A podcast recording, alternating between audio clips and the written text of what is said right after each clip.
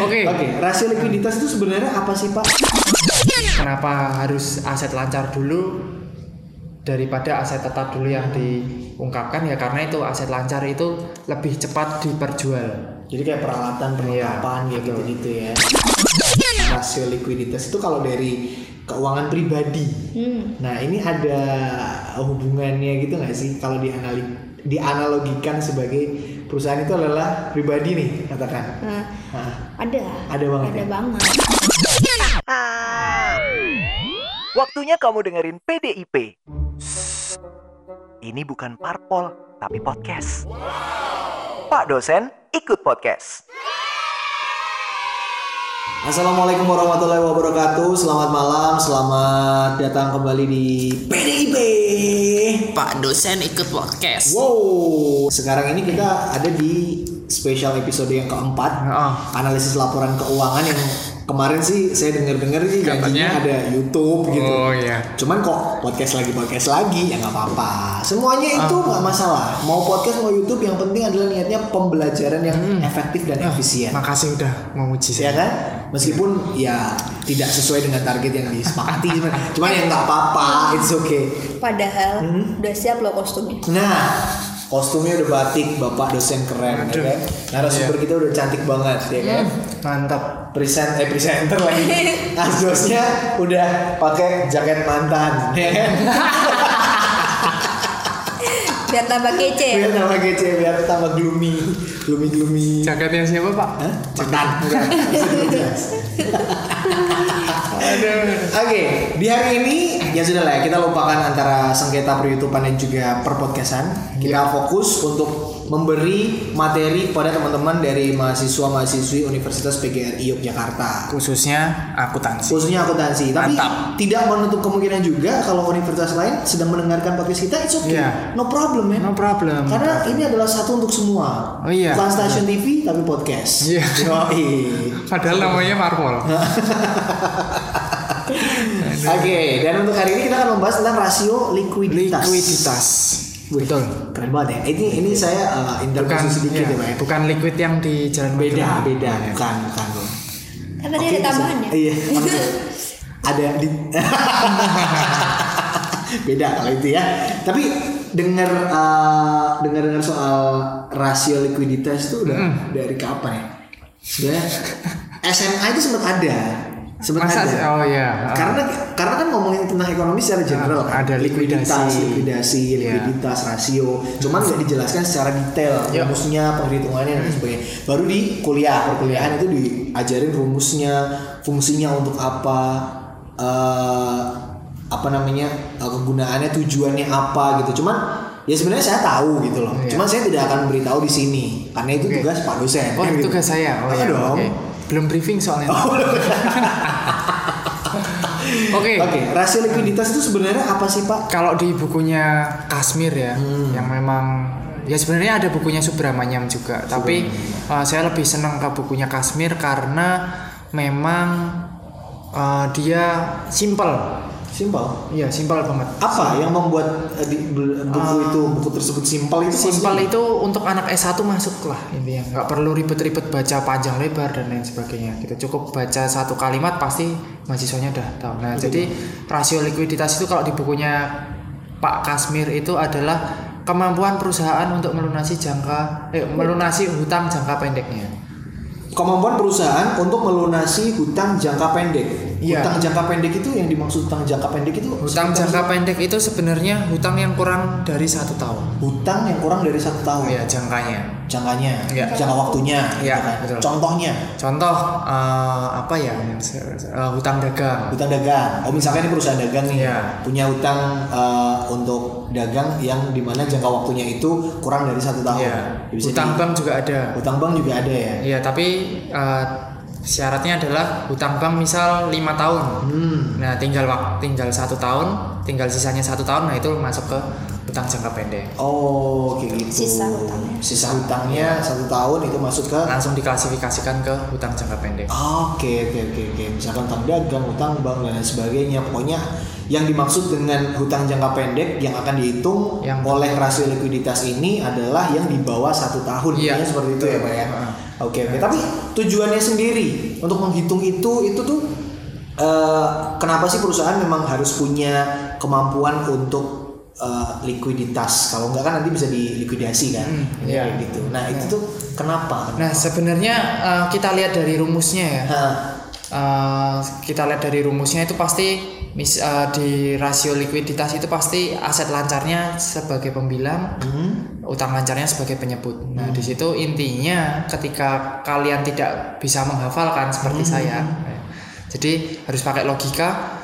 Oh eh, seberapa banyak sih asetnya itu aset lancar maaf ya, Sebe- seberapa banyak sih aset lancar itu nantinya kalau perusahaan itu bangkrut, aset lancarnya itu dijual cukup nggak sih untuk membiayai atau membayar atau melunasi utang jangka pendeknya? Intinya itu seperti itu. Hmm, Jadi pembilangnya adalah aset lancar, penyebutnya adalah Utang lancar. berarti aset lancar per utang lancar, Lancar, kayak ya. gitu ya. Semuanya seperti itu. Nah, Oh. tapi ada empat rasio nanti eh, akan kita bahas. Nah, tujuannya sih, ya satu persatu. Tujuannya itu sebenarnya banyak. Ada untuk auditor, ada untuk investor. Nah, un- un- eh, kalau saya lebih ke auditornya. Nah, nanti investornya ke Mbak Aci. Mbak Aci dari tapi ya, biasa. tapi saya akan nyerempet nyerempet dikit lah. Nyerempet sebenarnya. nyerempet Iya. dikit. Jangan dulu ditabrak gitu, ya. Iya, jangan ditabrak. Kalau ditabrak Sakit tuh kalau nyerempet perih nih. Oh, kayak kayak ke hati Oh, iya. yang tersakiti ya oke Nah, itu nah, tadi iya. tujuannya ya tu- belum Eh, tujuannya belum belum belum ya enggak Iya. maksudnya itu tadi uh, rumusnya sorry ya tujuannya ya memang kita untuk uh, bisa melihat uh, liquid nggak sih perusahaan ini dalam artian uh, ya sebenarnya udah nyerempet dikit sih tadi jawabannya Uh, bisa nggak sih perusahaan ini Membayar. uh, membayar utangnya utang jangka pendeknya itu dengan asetnya jadi sebenarnya aset itu bisa diputar lagi Oke. uh, untuk bayar utangnya. Tapi kalau misalkan perusahaan tersebut ada uh, akan bangkrut, Ah. nah itu bisa nggak sih aset lancarnya dijual untuk bayar utang jangka pendeknya? jadi intinya itu tuh kayak uh, sisa hutang Iya. terakhir gitu ya Pak ya Ah, bisa nggak sih ketika perusahaan ini bangkrut ya brek seret truk Iya. breng breng breng gitu kan itu bisa nggak membayar uh, utangnya Iya. kemampuannya itu bisa nggak itu yang dinamakan Iya. likuiditas Iya. oke tapi ngomongin tentang aset lancar tadi pak boleh dijelaskan mungkin uh, sedikit mungkin ada juga yang Ah, tahu kan iya. mahasiswa mahasiswi aset lancar itu apa sih gitu Yes, uh, sebenarnya di, ada aja. ada di uh, akuntansi pengantar satu ya, udah diperkenalkan aset lancar itu apa, utang lancar itu apa. Nah sebenarnya aset lancar itu adalah aset yang memang nggak perlu dijual seharusnya ya. seharusnya tapi itu bisa Seharusnya nggak dijual, perlu dijual. atau bisa diuangkan Nah, tapi itu ada juga yang bisa diju, dijual tapi lebih cepat daripada aset tetap. oh Nah, itu namanya aset lancar. Jadi kenapa harus aset lancar dulu daripada aset tetap dulu yang diungkapkan ya karena itu aset lancar itu lebih cepat diperjual jadi kayak peralatan perlengkapan Iya, kayak betul. gitu gitu ya di perlengkapan aja. perlengkapan oh, Ya, peralatan masuk peralatan masuk aset ya? tetap. oke oke oke habis pakai kendaraan kendaraan masuk aset masuk tetap. aset tetap ya tadi Ah, jadi yang ada di aset lancar itu kayak kas. Hmm, Kas itu eh, biasanya sekarang dibagi jadi dua, cash on bank sama cash on hand. oke Gitu. Terus ada piutang juga, Hmm. ada bahan habis pakai. habis pakai Eh, ya perlengkapan perlengkapan iya. lain lah ya misalnya itu perusahaan dagang gitu Iya. jadi bisa dibayangkan lah kira-kira berdagangnya apa dan perlengkapannya apa kira-kira kayak gitu Terus ada juga eh, apa lagi ya? Oh persediaan. Persediaan. Pastinya kalau untuk manufaktur dan lain sebagainya. Oke, berarti aset lancar dibagi utang, Utang lancar. lancar. Itu adalah rasio Iya. likuiditas. Em, bisa di- dikatakan perusahaan itu liquid. Itu tuh kalau eh, hasil rasio likuiditasnya seperti apa? Nah itu eh, sekali lagi logikanya, Ah. main logika. Eh, di situ pembilangnya aset, penyebutnya utang lancar. Nah kalau misalnya utang lancarnya itu lebih besar, pasti hasilnya 0, Kalau ya kan? kalau utang lancarnya Lebih besar Ah, pasti pasti hasilnya 0, 0, yes. Nah sebenarnya eh, likuiditas yang bagus itu yang seperti apa ya? Yang mendekati 0 Yang Oke lah cuma 0,9 tapi itu mendekati 0 gitu. Lalu eh, mungkin 1,1 1,2 itu masih bagus ya. Jangan lebih dari dua lah. Hmm. Eh, walaupun sampai dua tapi ya jangan lebih sampai dua lah Kenapa sebenarnya gitu, Pak? jadi eh, kasnya itu terlalu banyak. Ah, ya kan? Kasnya terlalu Oh, banyak. Oke. jadi eh, kayak ya seharusnya kas itu bisa diputar lagi Diputar bisa lagi. diputar lagi untuk beli persediaan. bisa untuk bahan baku Bisa untuk bahan, artinya ya. kalau kasnya terlalu ting- eh, besar ya Iya. produksinya berarti kan nggak optimal Ya, betul.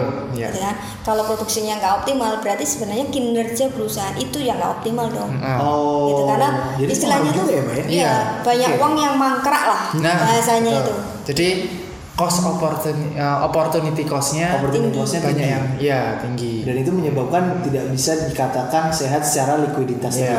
Mm, Oh. Sebenarnya Dia sehat, nah, sangat sebenarnya sehat sekali. sehat banget. Iya, ya, dari, dari segi perusahaannya sehat ya. Gemuk. Cuman kalau kita ngomongin tentang Operasionalnya. Operasional dan Nah, rasio dia likuiditasnya tadi. ya, ma- ya masa tidak. punya eh, gini loh. Intinya kalau misalnya ada kas Hmm. tapi nggak ditabungin kan juga ya emang rugi juga kan. Ya. Nah, itu opportunity-nya. Hmm. Lebih kalau kalian punya uang satu juta lebih baik satu tahun di dompet apa satu tahun di bank? Hmm. Pasti satu tahun di bank. Satu tahun di bank. Nah, itu buat investasi atau mungkin punya satu juta lebih baik ditaruh di dompet apa buat jualan? Harusnya buat di saham jualan. gitu. Ya. Kalau staf dulu jadi saham pasti. Nggak mungkin enggak. Nah. beda beda case beda case ya beda case ini ini misalkan aja Nah, itu Ini- nanti akan diomongin uh, Mbak Aji. ya kalau personal ya tapi kalau eh, di perusahaan itu intinya kalau kasnya berlebih Mhm. gitu kan ya intinya eh, kemampuan perusahaan untuk menam- menambah profit itu kan Ya, sedikit betul. Oke. Nah, terserah dia mau dibuat investasi atau mau dipakai untuk produksi. Gitu. Kalau Ya. untuk produksi berarti kan nanti dia akan dapatnya keuntungan nih. Yes. Dari dari apa produk yang dia jual gitu kan. Tapi kalau dia investasi dia akan mendapatkan return gitu ya. jadi si perusahaan ini duitnya itu eh, istilahnya apa ya? Ya tadi nggak mangkrak yang kedua dia tetap dapat return yang cukup tambahan tan tambahan revenue lah ya. Iya, betul. Gitu. Hmm, Oke oke oke, ini menarik banget nih. Mahasiswa mahasiswi ya kalau misalkan uh, nggak paham itu kan bisa langsung ditanyakan ke Pak Bani aja. Iya, betul. Langsung. Nanti akan saya kasih modul digitalnya, tapi Yes. modul digitalnya kebanyakan hitungan. Nah, Kebanyakan jadi hitungan. kalian mau nganalisis ya harus dengerin podcastnya ini. Oke. Gitu. sama lesnya di sini ya Iya, harus. Oke. Kalau oke. bisa wisuda atau yang punya udah punya uang langsung aja jadi member lah di. Oh, benar. Oke. benar. Siap. Yes. Mantap lah pokoknya lah ya. Tapi kalau dari segi auditor nih Pak, Hmm, berarti oke. rasio likuiditas itu apakah itu juga mempengaruhi hasil audit dari perusahaan itu juga? Nah, ya jadi eh, auditor itu pasti punya eh, perasaan yang namanya skeptis, Yes. yaitu ragu-ragu lah. Ragu-ragu. Jadi kok kenapa sih uangnya ini ngedon di sini bukannya diinvestasikan atau bukannya diputerin ke operasi? Nah, ini ada apa kok di kok nggak diputar lagi? Yes, itu betul. pasti ragu-ragu. Jadi eh, kita lihatlah di situ. Oh, ternyata eh, setelah di audit piutangnya pelunasan piutang banyak sekali. Hmm. Nah, mungkin ya saya belum sempet Pak masukin padahal pelunasan piutang juga bisa via transfer dan lain sebagainya gitu. Oh. Jadi ketika ditransfer mau uh, beli bahan baku ya juga tinggal transfer aja kan seharusnya. Tapi kenapa masih banyak perusahaan yang memang kasnya itu mendon? Nah, itu perlu dipertanyakan. Jadi mempengaruhi ini ya tingkat Iya, kecurangan, tingkat kecurangan karena kas itu liquid banget. Meskipun belum tentu nanti di laporan auditnya bakal pengaruh juga atau enggak gitu Iya. kan. Tapi pastinya akan mempengaruhi dari segi pemikiran si auditor itu. Iya, betul. Oke. Nah, Contoh eh, persediaannya, persediaan kan juga aset lancar. Kok persediaannya banyak banget nih? Akhirnya beru- eh, membuat yang namanya rasio likuiditas itu Hmm. eh, tinggi. Kok nggak langsung diproduksi lagi jadi barang produk dan Hmm. lain sebagainya. Nah itu pasti ada pertanyaan juga dari auditor. Oke. Ini menarik banget nih ya, teman-teman ya. Kalau dari segi auditor. Cuman kalau dari segi investor nih. Nah, ini dia. Nah, nih kita menuju ke Mbak Aci dari Stock Group yang sangat luar biasa sekali hari ini. Udah habis berapa piring, Mbak tadi, Mbak? Nah, dua piring Dua piring. Jujur Apa kentang? banget ya. Ini jujur di depan kita ada kentang goreng, enak banget ya. Kalau mau beli langsung ke @bayubi ya kan? by.ub. Jadi bisa langsung dibeli. Nah, sponsor saya. Sekalian iya, saya disponsorin itu jadi. Oh iya, saya juga jualan soalnya. Dia tim Oh iya, saya mau tim ya. Saya mau sponsor produk-produk kita sendiri. Oh iya. Serah saya dong. saya saya presenternya, ya presenternya. Oke, kalau dari segi investor nih Mbak Aci. Sebenarnya kalau dari segi Hmm. investor, kenapa sih kita harus tahu atau bisa menerjemahkan eh, rasio likuiditas Iya. sebuah Iya. perusahaan ya? Yang pertama, kalau kita mau investasi ke perusahaan itu, gitu ya, kita tahu ternyata eh, tadi banyak dana yang ngendon, gitu iya. ya. Berarti eh, safe sih gitu. Artinya eh, kalau kita memberi hutang atau berinvestasi pasti kita akan dapat returnnya lah. Iya. Betul. Kayak gitu. Tetapi apakah optimal? Nah, tingkat pengembaliannya ke kita Hmm. Gitu. Nah, beda kalau tadi kasnya eh, sangat limit.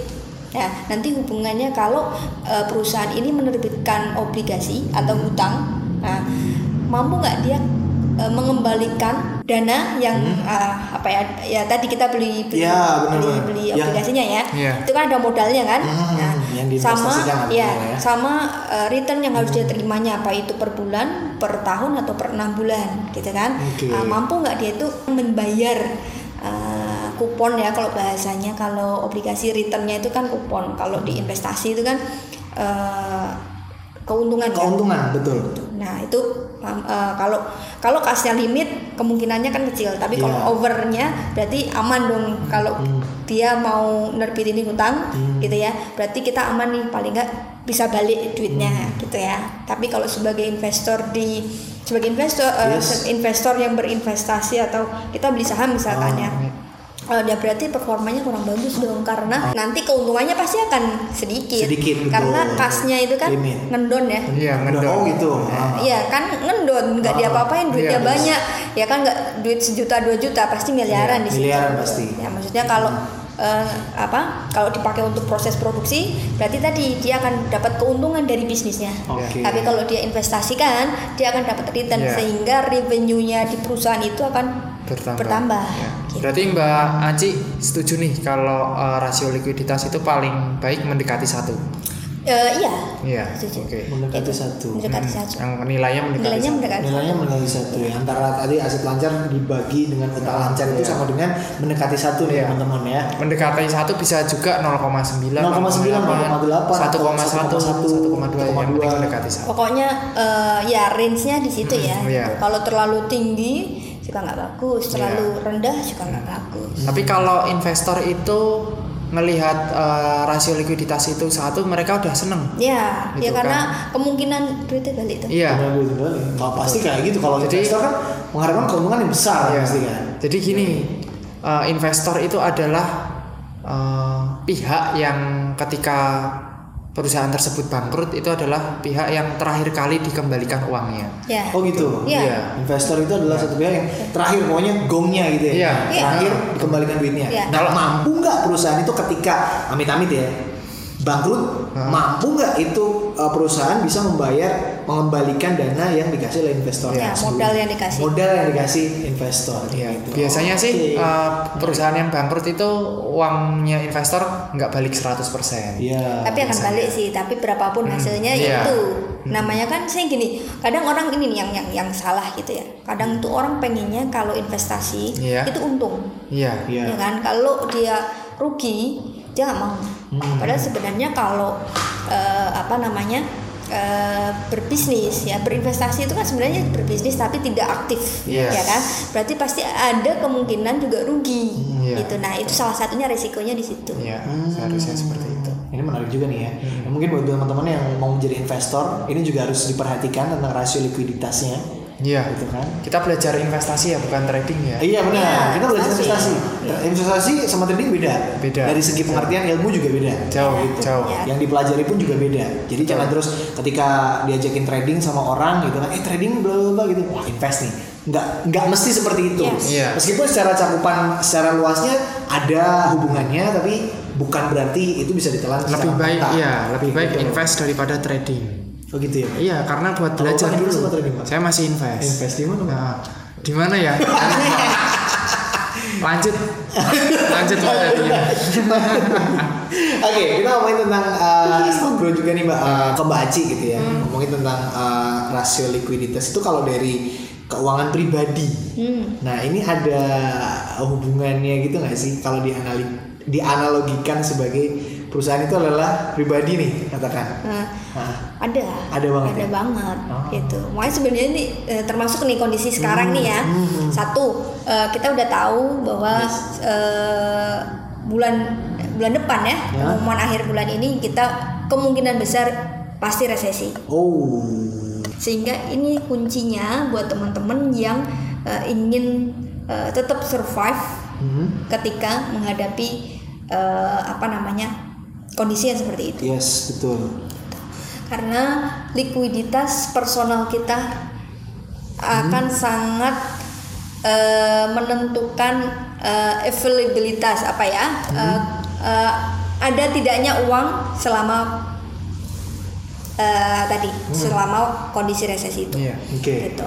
Jadi eh, makanya ada istilah gitu Eh, kamu udah punya dana darurat belum sih? Nah gitu. karena kan liquid itu kan hubungannya sama cash Iya. ya kan sama cash flow cash flowmu aman nggak Hmm. gitu makanya eh, yang biasanya kalau teman-teman dengar eh, dana darurat tuh eh, buat apa sih gitu nah istilah dana darurat itu diambil karena eh, emergency kondisi emergency di mana kamu nggak ada pendapatan misalnya kamu tetap bisa hidup Yes, betul. Hmm, itu. Nah, eh, berapa sih besarannya gitu ya? Besarannya adalah paling tidak itu 3 sampai 6 bulan konsumsi eh, atau apa ya pengeluaran utama kamu atau apa ya basic eh, needs kamu itu tercukupi. Oke. 3 sampai 6 bulan ya. 3 sampai 6 bulan. Jadi kalau misalkan eh, gaji eh, 5 juta let's say Iya. ya kan, tapi pengeluaran rutin itu paling cuma 3 juta. Ya. Berarti kita harus punya cash atau tadi emergency fund sebesar 9 juta 9 juta. atau maksimal 18, 18 juta. juta. Wah, 18 juta. berarti keuangan saya kolesterol nih, Pak. Kenapa? Ya, saya nggak punya dana ca- Dana darurat. darurat. Iya ini ini ini arti likuiditas Iya, eh, di dalam personal gitu. Tapi ini dari sisi cash flow sama. Tadi juga ada likuiditas dari segi eh, bu- eh, apa ya as eh, wealth kekayaan Yes, betul. gitu ya. Sama eh, kalau dianalogikan hutang kamu sama aset kamu tuh banyak yang mana? Iya. Nah, di kita tuh juga dia dipresentasikan. Nah, kalau sampai besar hutangnya daripada total asetnya, Iya. means berarti ya keuangan kamu nggak sehat. Iya. Gitu. Dikatakan sehat kalau perbandingan itu maksimal 50%. Berarti kalau misalnya untuk diri sendiri, saya punya utang nih 20 juta. Hmm. Tapi aset saya cuma punya satu motor aja. Berarti enggak. Wah. Satu motor nilainya misalkan let's say cuma 7 juta. Iya. Berarti kan 20 juta per 70 7 juta per 20. Ya, 7 juta, Juta per per 20. 7 juta per Ini nampol banget sih. Nah. Makanya dari saya diam aja. Kamu udah ada dana cadangan Banyak saya di mana? di orang lain. Jadi kalau sebenarnya banyak rasio-rasio yang lainnya, tapi Iya. eh, ini yang saya share sama teman-teman yang paling mudah itu kita lihat dari cash flow karena ngomongin liquid. Iya. yes. Yang kedua dari aset, eh, dari kekayaan itu Iya. sendiri gitu. Karena eh, sebenarnya banyak orang yang oh asetnya di mana-mana gitu ya, tapi Ah. ternyata belinya utang semuanya. Nah, itu dia. Nah, Sama aja dong. Sama aja dong gitu. Eh tapi invest kalau misalkan belinya pakai utang itu gimana mbak? Aku mau invest nih beli emas katakan Nah, ya kan? tapi utang. Tapi utang. Eh, kalau lubang untuk lubang kayak sih? kayak kalau aku sih gitu ya maksudnya gini oke sih gitu tapi eh, kamu akan berhitung dengan kecepatan investasi kamu dan kan pasti ada, Ada rate-nya bunga, ya yes. ada bunga ya nah itu cepat yang mana Eh, ya ternyata bunganya lebih gede daripada nilai ke, Investasi. keningkatan Ah, investasi ya ngapain Iya. biar boom. gitu. Oh, gitu. Jadi maksudnya eh, karena kan aset macam-macam ya. Ah. Kalau di perusahaan kan ada aset lancar, aset tidak lancar. Iya. Tapi kalau di kita itu kan atau di personal gitu kan ada aset yang untuk dia bertumbuh, aset bertumbuh ya, sama aset yang habis kita pakai juga. Iya. Apa misalkan ya mobil itu kan habis kita pakai, nilainya pasti itu. Berarti masih wajar ya kalau misalnya perusahaan itu kalau di bagian perusahaan ya kita utang jangka pendek ya seharusnya untuk aset lancar berarti ya gitu. Jadi eh, di sini memang eh, di perusahaan ada terbagi jadi dua ya utang jangka pendek sama utang jangka panjang. Nah sebenarnya utang jangka pendek itu digunakan ya untuk pembelian aset lancar. Yes. sebenarnya. Sedangkan utang jangka panjang digunakan untuk pembelian aset tetap. Oh. Aset. Hmm, gitu. Jadi jangan sampai salah kalau misalnya ada aset yang ngendon banyak banget, Oh. eh, ya mungkin auditor juga bisa berpikiran wah ini jangan-jangan dibelinya pakai utang jangka panjang nih. Nah. gitu. Gitu. Jadi Bisa. sama kalau misalkan gini ya, eh, ini case-nya sebenarnya kalau kita ngomongin likuiditas kan ngomongnya utang jangka pendek. Yes. say sekarang yang paling banyak yang fenomenal adalah hutang dengan kartu kredit Nah. atau pay later Ya. kan jangka pendek semuanya Jangka pendek semuanya. ya kan Eh, mampu nggak sih kita itu bayar cicilannya Hmm. Nah, iya. itu salah satunya gitu kalau memang kita nggak kan kita ada ya eh, berapa sih maksimum kita itu bisa berhutang gitu kalau eh, secara teori gitu Yes. dan prakteknya tuh harusnya make sense lah gitu meskipun pendapatan kamu ratusan juta tapi hutang kamu maksimal cuma 30% Oke. dari 30 persen. 30% karena kan ini bayar cicilan nih berarti Yes. kan cicilannya yang dibayar kalau gajinya 100 juta Hmm. berarti maksimal 30, 30 juta. juta gitu kok kamu lebih dari itu Iya, berarti kasihan. kolesterol kolesterol Kolesterol. Harus dipijetin Dipijetinnya pakai keuntungan. cuan ya akhirnya sih sebenarnya kalau punya hutang Ah. ya mau nggak mau harus punya pendapatan tambahan Hmm. itu udah solusi yang paling manjur Benar. tapi kalau eh, ya udah hidupnya gitu-gitu aja tapi hutangnya nambah terus Hmm. ya siap-siap aja standar hidup kamu pasti akan turun Ah. karena kan sebagian uang yang kamu dapat itu untuk bayar hutang iya kalau sampai lebih dari 50% berarti kamu cuma hidup 30% Iya. Let's say gaji 10 juta, Benar. 7 juta itu hanya buat bayar cicilan. Cicilan. Berarti kamu cuma hidup 3 juta. Nah, dan itu case-nya banyak banget di dunia ini.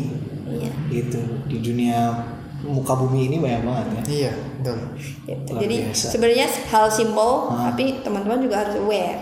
iya Tapi ini bener banget sih. Ini masuk juga ke oh, kalau kita ngomongin tentang uh, rasio likuiditas ya. Hmm. Bisa-bisa kalau perusahaan itu dilikuidasi, kita juga bisa dilikuidasi Iya. gitu keuangan Iya. pribadinya. Iyalah. Nah, gitu. apalagi kalau misalnya bangkrut dah.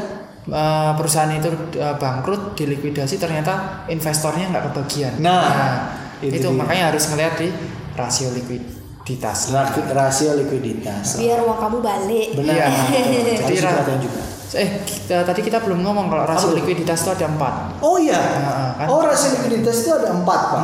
Oke kita Iya. balik lagi ke iya jenis-jenis dari rasio likuiditas itu apa? Ra- yang pertama itu adalah current ratio Current rasio. Nah, sebenarnya sih eh, rasio likuiditas itu ada tujuh Ah. dan masih banyak lagi sebenarnya Ah. tapi yang untuk anak S1 oke lah empat aja Oh gitu. Tadi saya cuma dua pak, Iya, karena apa? yang lainnya juga ada tujuh. oh iya soalnya nanti kalau di semuanya dikasih ke anak S1 gumoh nanti anak S1 Oh muntah-muntah ya. Iya. Muntah yang ada. jadi yang pertama adalah current ratio Current rasio itu current untuk- ratio itu eh, ya untuk membandingkan aset total aset lancar dengan total utang lancarnya Hmm. aset lancar sama utang lancarnya eh, besaran mana sih? Ya diharapkan kalau investor dan auditor adalah besar aset lancarnya, tapi jangan terlalu besar juga aset lancarnya gitu. Hmm. Ya Pas-pas aja ya sa- ya eh, mendekati satu lah. Mendekati satu lah itu lah. ya. 0,9 itu udah sehat sebenarnya. Oke. 0,8 sekian juga udah sehat. Terus yang kedua adalah quick ratio. Quick ratio. Tadi ada current ratio. Ratio. Nah, Ini quick ratio. Quick ratio. Quick ratio itu adalah seberapa cepat sih perusahaan itu menjual asetnya. Seberapa cepat perusahaan menjual asetnya? Iya. Oh ada ya. Tanpa juga. persediaannya. Hmm, Gitu. Kalau persediaan oke. kan harus diproduksi dulu, Yes. harus jadi barang prod- eh, harus jadi barang produksinya terus baru dijual. Hmm. Itu kan sedikit lama. Kalau misalnya pengen cepet ya kita harus jual eh, aset lancarnya selain persediaan. Jadi memang rumusnya adalah total aset lancar dikurangi persediaan dibagi Dibagi dengan utang utang lancar. lancar. Gitu. Hmm. Jadi seberapa cepat sih? Nah, jadi kalau kepengen ngelihat perusahaan ini cepet ca- eh, nyairin eh, apa melunasi utangnya ya paling bagus pakai quick ratio. Hmm. Oh. Tapi ada yang lebih cepat lagi, Apa tuh? cash ratio. Cash ratio. Iya. Quick ratio ada cash ratio. Ya, cash ratio itu eh, paling cepat. Seberapa cepat sih perusahaan ini benar-benar membayar seluruh hutang jangka pendeknya dengan kas, hanya dengan kas. Hanya dengan cash. Ya, kas dan setara kas. Ya, ada cash on hand, ada cash on bank. Kalau tadi quick ratio berarti dikurangi persediaan. Iya. Kalau ini cash dan setara Kas, cash. iya. Oke. Terus eh, kita juga bisa melihat kemampuan perusahaan ini untuk mendapatkan kas kembali Hmm. eh, dengan cara membandingkan penjualan bersih dengan rata-rata kas. Oke, kalau yang itu tadi berarti namanya apa, Pak? Namanya cash turnover. Cash turnover. Iya, jadi eh, penjualan bersih dibagi dengan rata-rata kas. Nah, ngitung rata-rata kasnya itu caranya kas eh, saldo kas di 1 Januari ditambah dengan saldo kas di eh, akhir Desember dibagi dua. Akhir Desember dalam satu tahun itu Iya. atau tahun sebelumnya. tahun itu juga. Oh, tahun itu juga. Kan 1 Januari sama aja 31 Desember. Tahun kemarin. Iya. Oke. Jadi kita bisa melihat seberapa eh, apa ya, seberapa cepat sih si perusahaan ini untuk mendapatkan kasnya kembali dengan Hmm. cara cash turnover itu tadi. Cash turnover Iya. luar biasa. Jadi ada empat ya. Tadi yang pertama ada current ratio, ada quick ratio, Ratio. ada cash ratio dan juga cash Cash turnover. turnover. Jadi silahkan bisa dipahami dan juga dihafalkan. Gak cuma dihafalkan tapi lebih ke pemahaman nih ya Iya. teman-teman ya. Jadi lebih bisa dipahami dan diaplikasikan dengan baik. Nanti juga akan ada modul digitalnya pak ya. Materinya langsung saya kasih sampai eh, laporan keuangan pro forma. Mantap sekali. Sekalian. Memang dosen paling rajin se UPY ini kayaknya. Oke, ada lagi mungkin yang mau disampaikan? Eh, kayaknya cukup deh. Cukup ya, Wajib Jadi ada lagi. hmm, Eh, paling pesan aja sih karena ini Iya. kan eh, deket-deket detik-detik ya. Iya. Detik-detik pengumuman resmi Pengumuman, eh, officially. officially eh, apakah resesi atau kondisi resesi banget ya kan? resesi atau resesi banget. Iya. Soalnya Bu Sri Mulyani udah bilang kemungkinan besar resesi. Iya, minus Minus. dua persen. Ya meskipun nggak tahu juga tiba-tiba nanti ada sebuah uang yang turun dari langit tiba-tiba brak ke istana negara dan kita jadi kaya raya. Satu koma itu. Nah, satu lebih biliun misalkan ya kan? Iya, seribu biliun atau berapa? Nah Indonesia terjadi resesi tapi tidak tidak akan mungkin seperti itu ya. Jadi tidak bisa dibayangkan ya. Anda halu habis Banyak makan kentang lah. Jadi memang uh, detik-detik uh, menuju resesi, nah, gimana? Eh, jadi harus siap paling nggak ya dana darurat tiga bulan. Kenapa? Karena sebenarnya kan ini ronde kedua ya. Ronde kedua setelah kita bulan Maret kemarin officially kita udah pandemi gitu ya. Itu eh, yang pertama pasti kan sudah banyak terkuras tuh, Betul. ya kan? Ah, sudah recover atau belum? Kalau belum recover, kita akan menghadapi yang officially nih, gitu yang officially eh, bahwa kondisi ekonomi kita itu tidak baik kondisinya gitu. Nah itu eh, sangat-sangat dibutuhkan dana darurat. Ya. Gitu. Kalau nggak ada gimana? Ya harus segera cari. Betul. Kamu cari di mana dana Hah? darurat? Ya dari situ pak. Anda adalah dana darurat saya.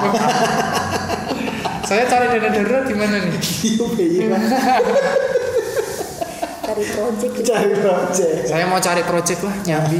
Nah, Iya. yang apa pak? Hah? Iya. Ya nyambi bikin penelitian biar dapat tunjangan kinerja. Oh mantap, luar biasa, sangat visioner sekali. Baiklah kalau begitu terima kasih Mbak Haji atas Iya.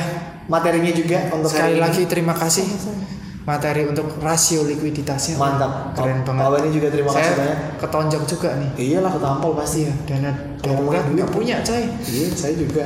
Aduh, udah jangan sedih. Sabar. Masa Masa uang apa? punya istri juga punya. Belum lah itu. Belum lah. Masih lama. Aduh, aduh. Kamu 32 tahun. Iya. Dari Ya masih tiga tahun lagi. daripada sedih, mending nanti nonton Marto Paidi. Seger banget ya. Iya. Boleh lah ya. Baiklah kalau begitu terima kasih sekali lagi Pak Haji dan juga teman-teman uh, semoga materinya bisa dicerna dengan Amin. baik ya untuk hari Amin, ini. amin, Dan amin. Next kita akan ngomongin tentang rasio Solvabilitas. solvabilitas atau leverage. leverage. Nah, ini kira-kira pengertiannya apa? Terus juga kita akan membahas apa? Yang jelas bakal seperti apa? Kita nggak akan janji-janji dulu ya kan soal YouTube atau podcast dan sebagainya. Karena itu bisa saja berubah teman-teman ya. Intinya adalah yang paling penting eh, kita harus tahu kondisi keuangan kita juga gitu kan. Iya. Jangan sampai ketika kita udah ngomongin rasio likuiditas, eh kitanya juga malah di likuidasi gitu. Jangan sampai kayak gitu ya. Iya. Baiklah, kalau begitu terima kasih Pak Bani. Oke, sama-sama. Saya juga berterima kasih sama asdos saya yang sangat setia. wis. Luar biasa, saya setia banget Pak. Iya, tak bayar bakso. Tapi ngomong-ngomong kita belum bakso loh. Oh iya. ya udah kalau begitu sampai ketemu di episode selanjutnya. Wassalamualaikum warahmatullahi wabarakatuh. Eits, jangan sampai ketinggalan di episode selanjutnya ya. Sampai ketemu lagi. Bye-bye.